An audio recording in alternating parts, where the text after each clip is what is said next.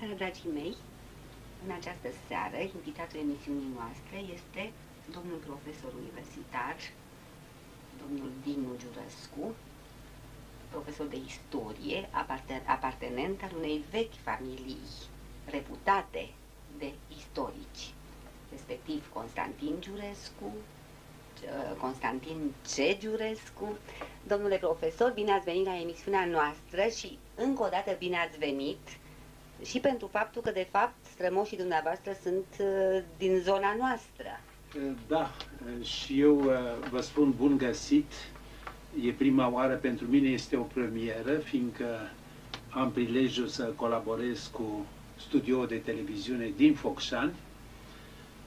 Pe de altă parte, familia noastră este legată de Focșani și de județul Putna, astăzi de județul Vrancea. Bunicul meu, Constantin Giurescu, proaspăt profesor de istorie de liceu, a predat la Liceu Unirea și s-a căsătorit cu Elena Antonescu, fiica unui negustor de pe ulița Mare, de pe strada Mare din Focșani. De altfel, părintele meu, tata, este născut în, în oraș. Pe de altă parte, bunicii, bunicii din partea mamei, Simeon Mehedinți și Maria, Simio, Maria Simona Mehedinți, au avut o vie la Odobești. Și copilăria mi-am petrecut-o la Odobești, unde și părinții mei, de altfel, aveau o bucată de vie.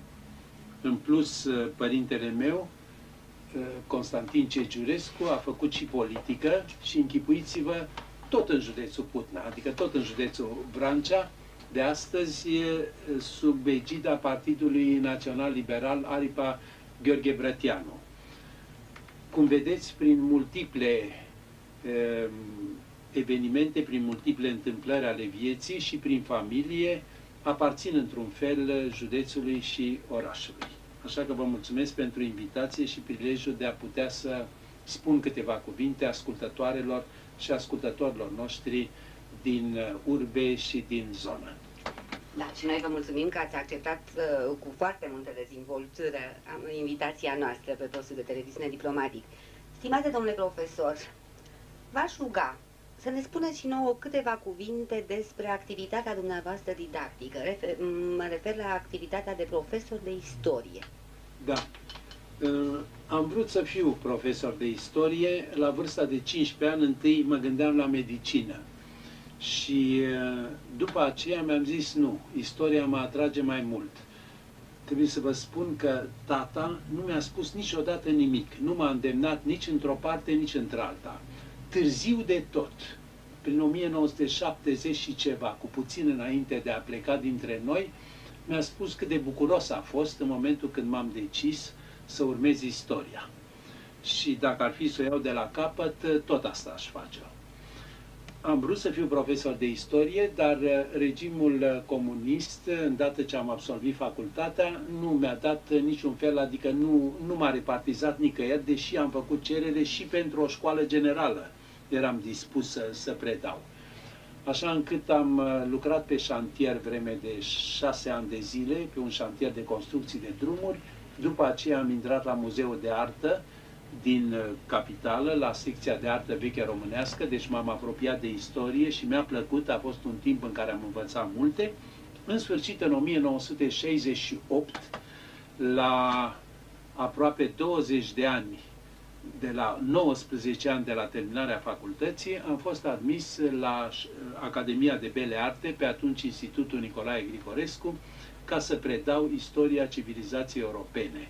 Așa încât mi-am început meseria de profesor de istorie la vârsta de patruzeci și unu de ani.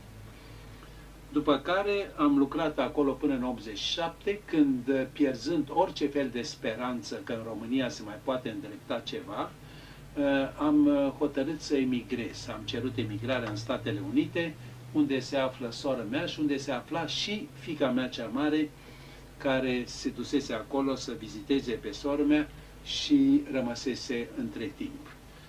Uh, trebuie să mai spun ca biografie că în șaizeci și opt, în șaizeci și nouă, în urma evenimentelor din Cehoslovacia și a schimbărilor care avuseseră loc în România, cu declarația din aprilie și cu, cu, cu celelalte schimbări în bine, am devenit și membru al Partidului Comunist Român, în iluzia că eram deja conferențiar, mi se publicaseră lucrări, deci nu, nu urmăream un scop ca să promovez, să, să salt mai departe. În iluzia că putem, lucrând din interior, să facem ceva. Mai ales că ni se spunea, din cercurile de partid, ce vă mirați că lucrurile nu merg bine, din moment ce voi, intelectual și alți oameni, vă țineți deoparte. Veniți acum în rândurile noastre, că nu mai contează dosarul așa cum contase până în anii șaizeci. Nu ne mai interesează ce a fost bunicul sau tatăl, interesează numai ceea ce faci dumneata. Între timp, părintele meu fusese la Sighet vreme de cinci ani și două luni, casa și cu toate bunurile noastre fuseseră evident confiscate, cât despre via pe care am avut-o la Odobești și via bunicilor, în tăvălugul colectivizării comuniste s-au dus toate. Și rezultatele uh, se văd.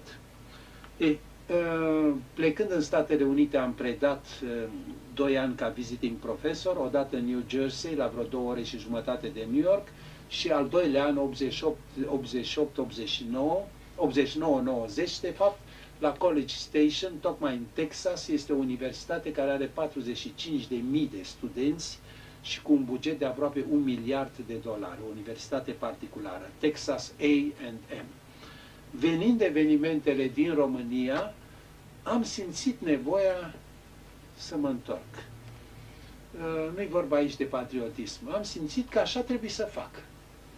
Trec peste detalii, în toamna lui nouăzeci am început să predau la Facultatea de Istorie, la vârsta de șaizeci și trei de ani, acolo unde aș fi vrut în patruzeci și nouă și cincizeci să fiu tânăr preparator. Tot e mai bine mai târziu decât niciodată.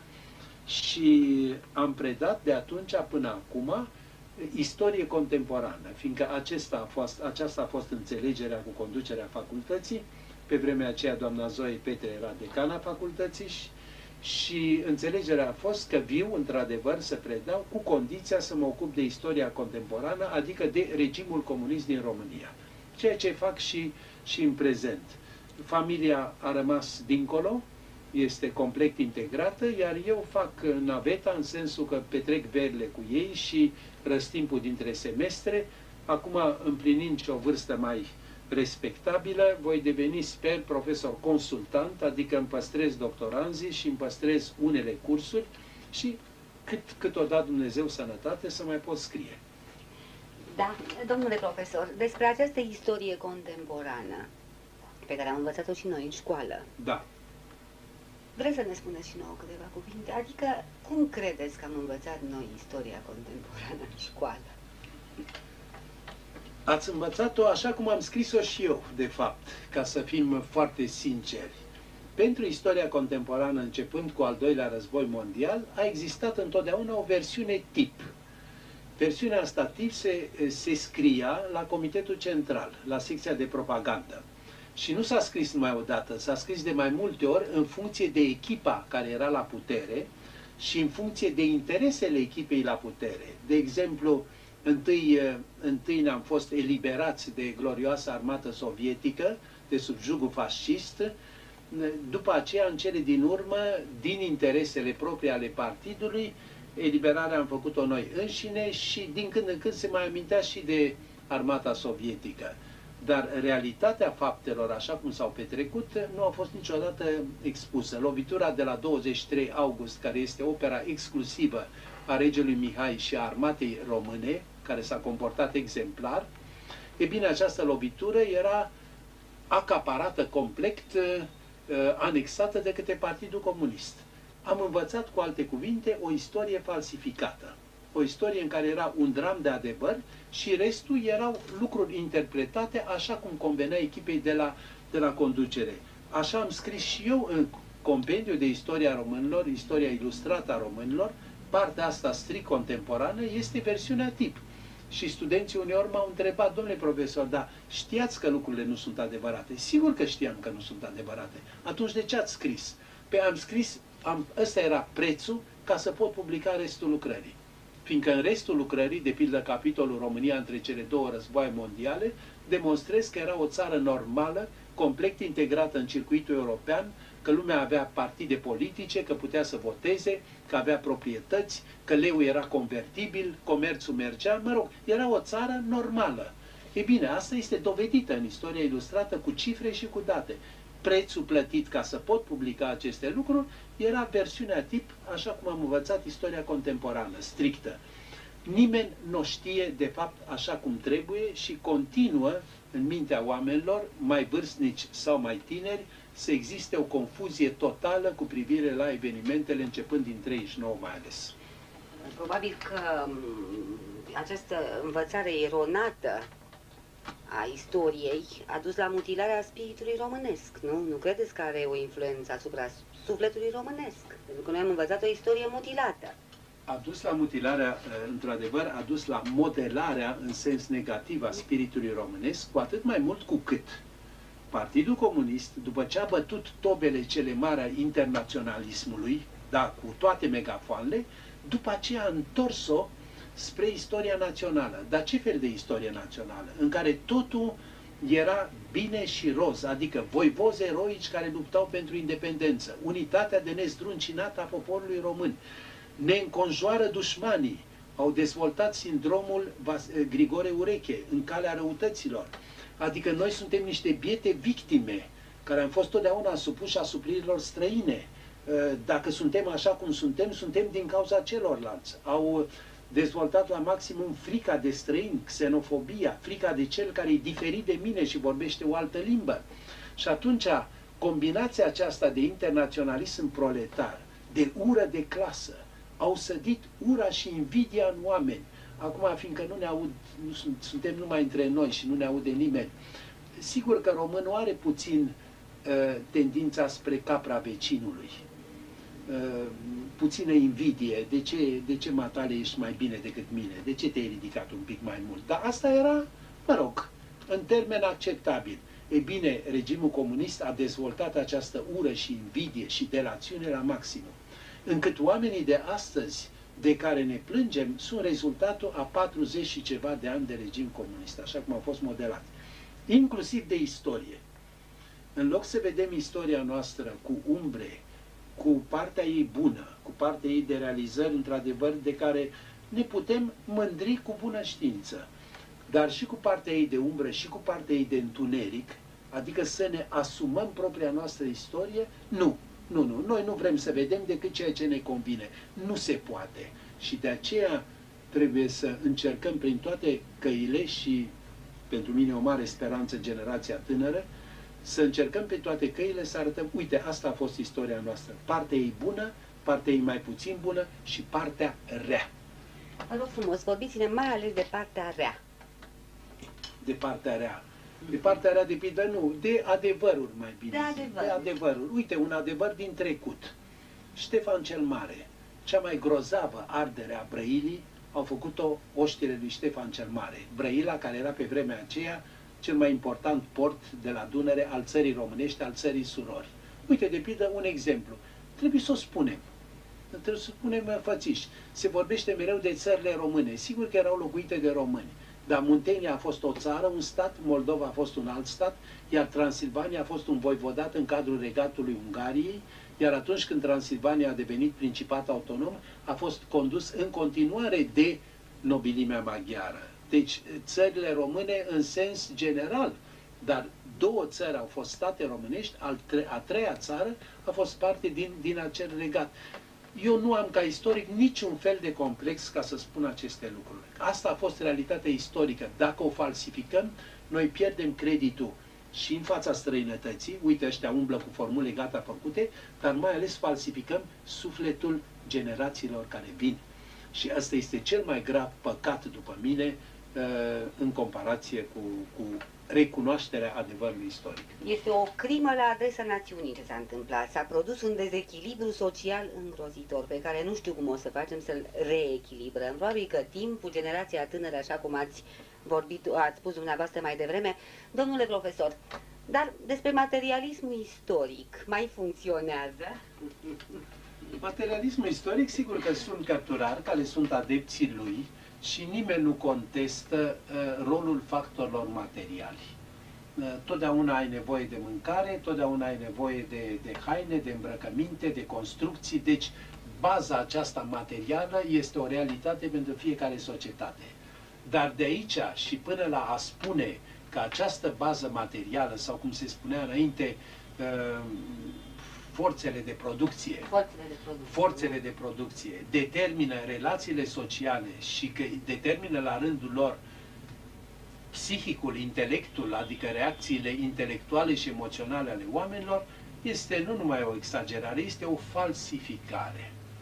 O falsificare a realității, pentru că oamenii nu sunt motivați numai de stomac și de banii pe care îi câștigă. Uneori oamenii mai sunt motivați și de câte o idee, de câte un ideal, și au fost mulți din acești oameni care au făurit România modernă și care au, au fost împinși înainte de idealurile pe care le aveau și de conceptele în care credeau. Sigur că ai nevoie de o viață materială decentă, dar asta... Decentă. Decentă, eu zic decentă, sigur. Atâta tot. Dar asta trece pe planul secundar. Ai nevoie mai ales de o viață spirituală, de o credință, de un intelect. Omul se cunoaște după ceea ce, după felul în care vorbește, după ceea ce are în minte și mai ales după felul cum se poartă față de ceilalți oameni. E un proverb, adică am văzut odată pe o piatră de mormânt grecească, în limba grecească din secolul optsprezece, tot ce faci pentru tine piere odată cu tine. Numai ce faci pentru alții rămâne.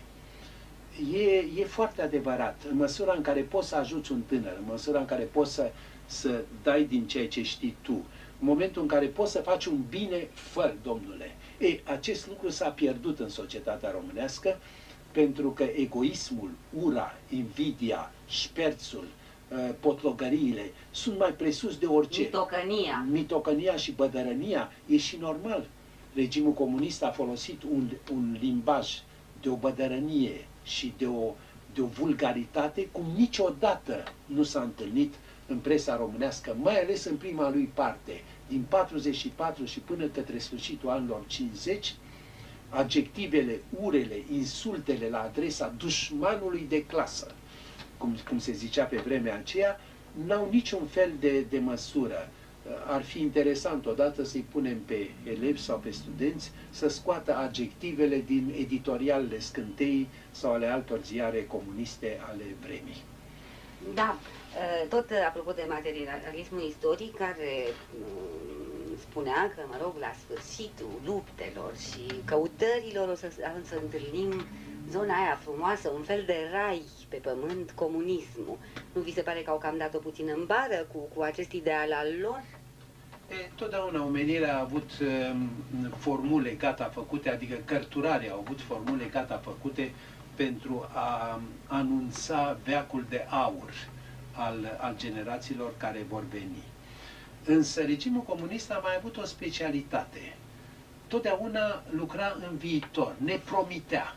Noi am trăit patruzeci și doi de ani cu promisiunea că va fi din ce în ce mai bine.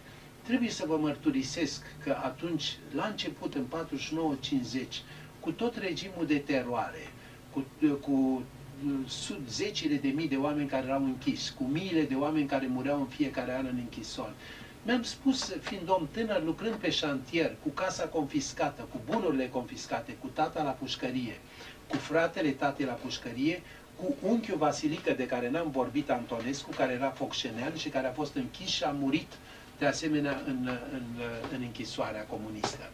E bine, cu toate acestea îmi spuneam, domnule, dacă industrializăm țara, dacă se va face o industrie, vom beneficia și noi ca orice țară civilizată.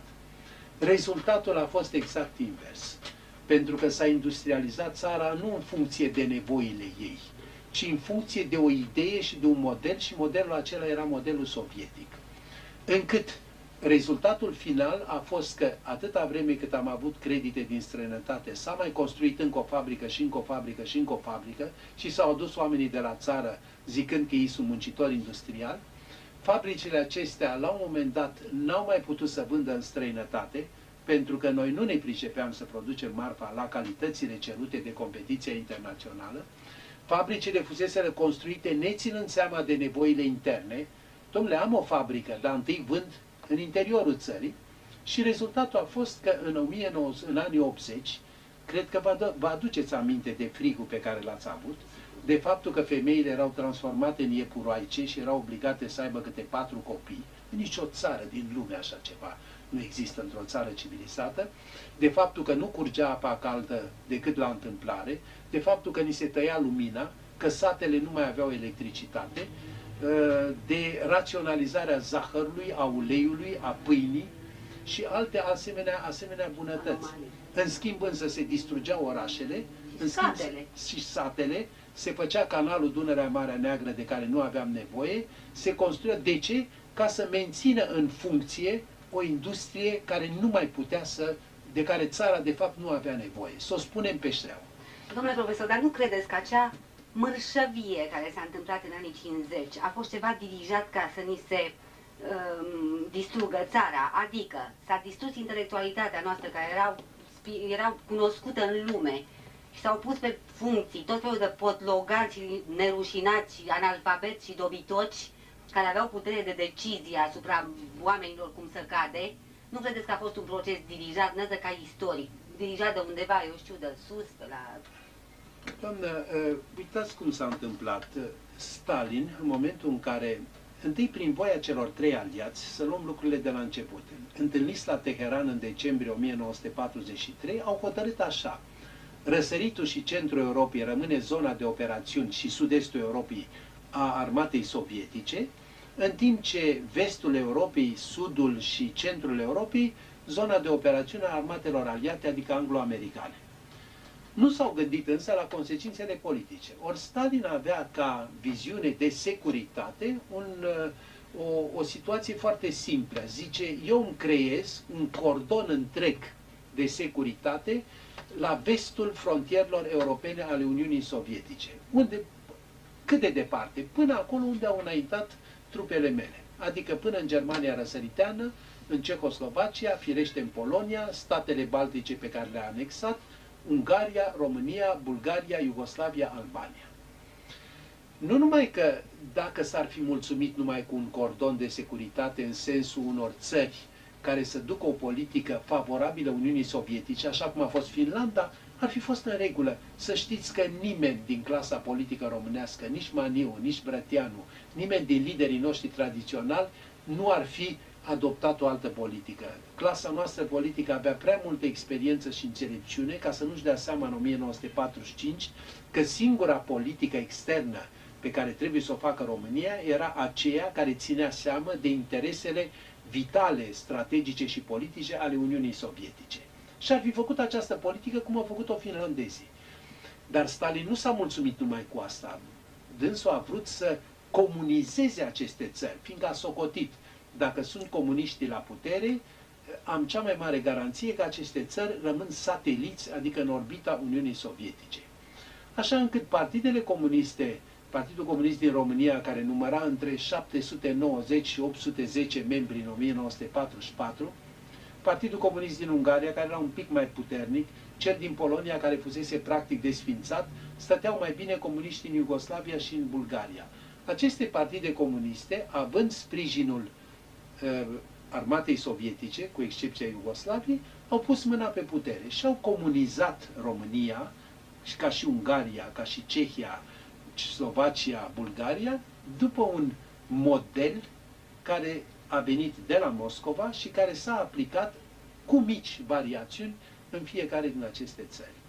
Modelul consta în distrugerea intelectualității, afară de intelectualitatea tehnică de care aveam nevoie, și aia am păstrat-o în cea mai mare parte.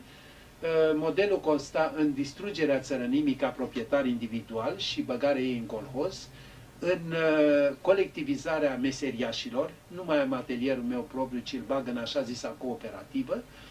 Modelul era confiscarea proprietății private aducătoare de venit. De ce a fost acest model? Fiindcă un om care nu mai are nimica stă cu mâna întinsă și așteaptă chenzina. Și un om care așteaptă chenzina, ăla este un om ascultător, fiindcă nu mai are alt mijloc de trai. Și atunci, evident că lucrurile s-au instaurat în acest fel. Sigur că au fost printre comuniști, nu pot să neg, și oameni de bună credință. În ce sens? Oameni care au crezut în această idee Domnule, dacă vom face comunismul în România, o să fie raiul pe pământ. Pe de altă parte, au fost și o serie de oameni care veniți de la țară, li s-a repartizat cât un apartament și li s-a dat o slujbă. Ei se făceau că muncesc, noi ne făceam că plătim, după vorba care era pe atunci. Oricum, aveau ceva, li se asigura un, o îngrijire medicală slăbuță, dar era gratis, o educație tot așa la mijlocie, dar era gratis, încât s-a creat o întreagă categorie, adică o lume românească, a cărei deviză este ce se dă.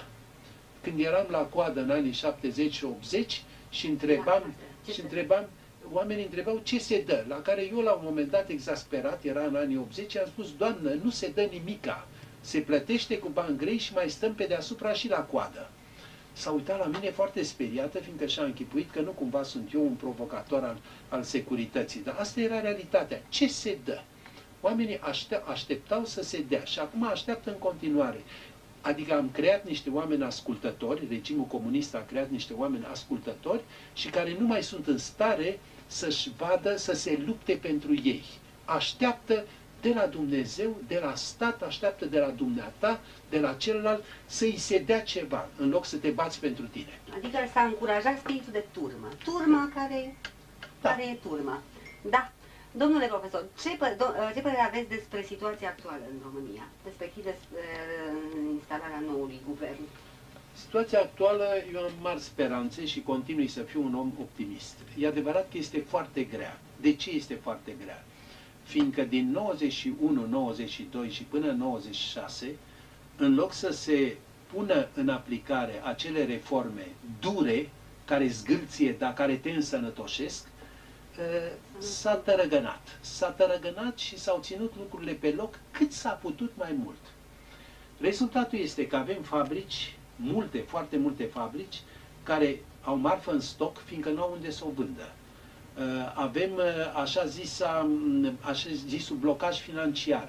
Instituțiile nu pot să-și plătească datoriile. Știți că sunt peste cinci mii de întreprinderi în momentul de față care datorează statului, bugetului asigurărilor sociale, o mie de miliarde de lei. Repet, o mie de miliarde de lei. Bugetul asigurărilor sociale înseamnă pensiile noastre. Înseamnă că în curând statul, din cauza acestor neplatnici, nu va fi în stare să plătească pensiile.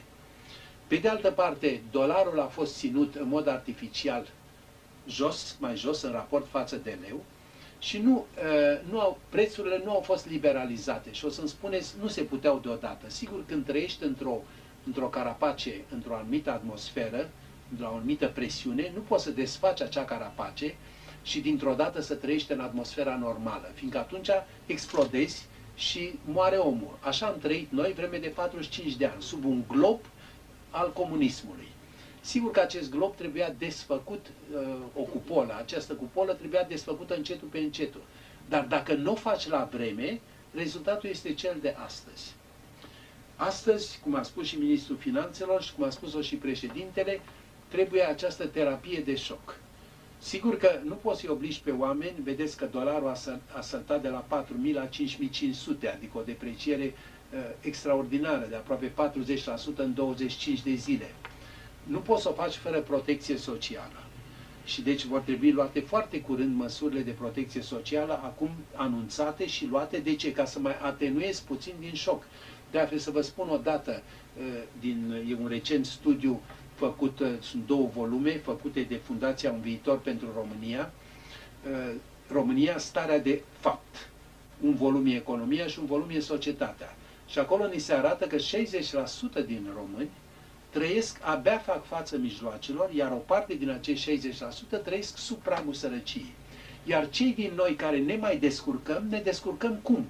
În sensul că facem câte două, trei slujbe. Adică ai slujba ta de bază și mai ai două, trei activități pe deasupra, adică muncești zece, douăsprezece ore pe zi, ca să ai totuși un ban în plus, nu ca să cumperi mașină. Ca să supraviețuiești. Da, și să nu te uiți la un moment dat, dacă, dacă dau și cincisprezece mii de lei pe o bucată de cașcavale, o dau, poftim.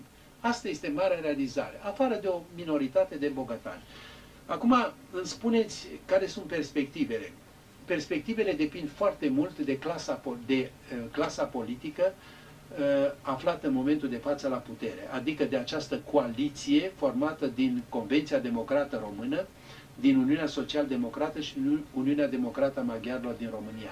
Dacă oamenii aceștia nu vor înțelege că interesele țării sunt mai presus de interesele personale, atunci ne dăm peste cap. Se spune chiar că România poate să devină o republică bananieră. Adică poate să devină o țară subdezvoltată cronic. Așa cum trăim acum prost și mai prost, vom trăi Dumnezeu știe cât. Adică suntem la un moment de răscruce și dacă nu, nu numai că să punem umărul toți, dar să facem sacrificiile necesare, iar corupția să fie cu iertare cei care au băgat degetul, mâna, cotul sau până la gât s-au vârât în corupție, să fie cu iertare să plătească, indiferent de scandalul pe care îl declanșează. Domnule profesor, vedeți, corupția este pe o problemă așa de gravă la ora actuală încât numai Dumnezeu poate o mai poate rezolva. Ce vreau să vă întreb, funcționează acum o idee, între ghilimele am spus funcționează o idee, legată de monarhie. Ce puteți spune de... de, de... Subiectul necesită, dacă sunteți de acord, un interviu special. Da, și pot să spun de pe acum că nu există o soluție magică pentru lucrurile foarte grave cu care se confruntă România și nici nu există un, un singur om, or, oricâte calități ar avea, nu poate să le rezolve decât cu voia și cu colaborarea celorlalți. Încât despre subiectul monarhie să lăsăm poate pentru o, o conversație ulterioară dacă, dacă vom avea prilejul. Ce pot să spun însă este că oamenii nu știu nimic despre regimul monarhic, cei care știu ceva au imagini negative, cu atât mai puțin știu despre rolul pe care l-a jucat regele Mihai și că după evenimentele din decembrie a fost și revoltă populară și lovitură de stat, după aceste evenimente problema monarhiei a fost exploatată politic în modul cel mai necuvincios cu putință. Așa încât toate astea trebuie lămurite. Eu nu vreau decât două lucruri să spun în legătură cu regele Mihai. Unul este vorba de terminologie. Îi vezi pe unii și îi vezi și în scris și în vorbire că vorbesc de ex-regele Mihai. Ce-ar fi dacă dumneavoastră acum când ajung la pensie mi-ați spune ex-profesore Giurescu? Sau un preot care uh, a ieșit de asemenea la pensie îi spuneți ex-părinte? Sau unui general sau colonel care este în retragere îi spune domnule ex-general sau domnule ex-colonel? Un rege care s-a născut rege rămâne ca atare până la sfârșitul vieții lui.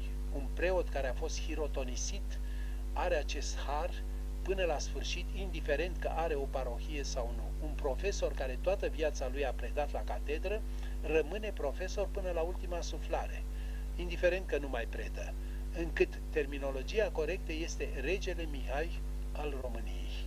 Așa, așa s-a născut, a exercitat această funcție, așa Așa se va sfârși. Al doilea lucru pe care vreau să spun și cu asta am încheiat. E vorba de statutul lui. El s-a născut cetățean român. Este cetățean român de drept și de fapt.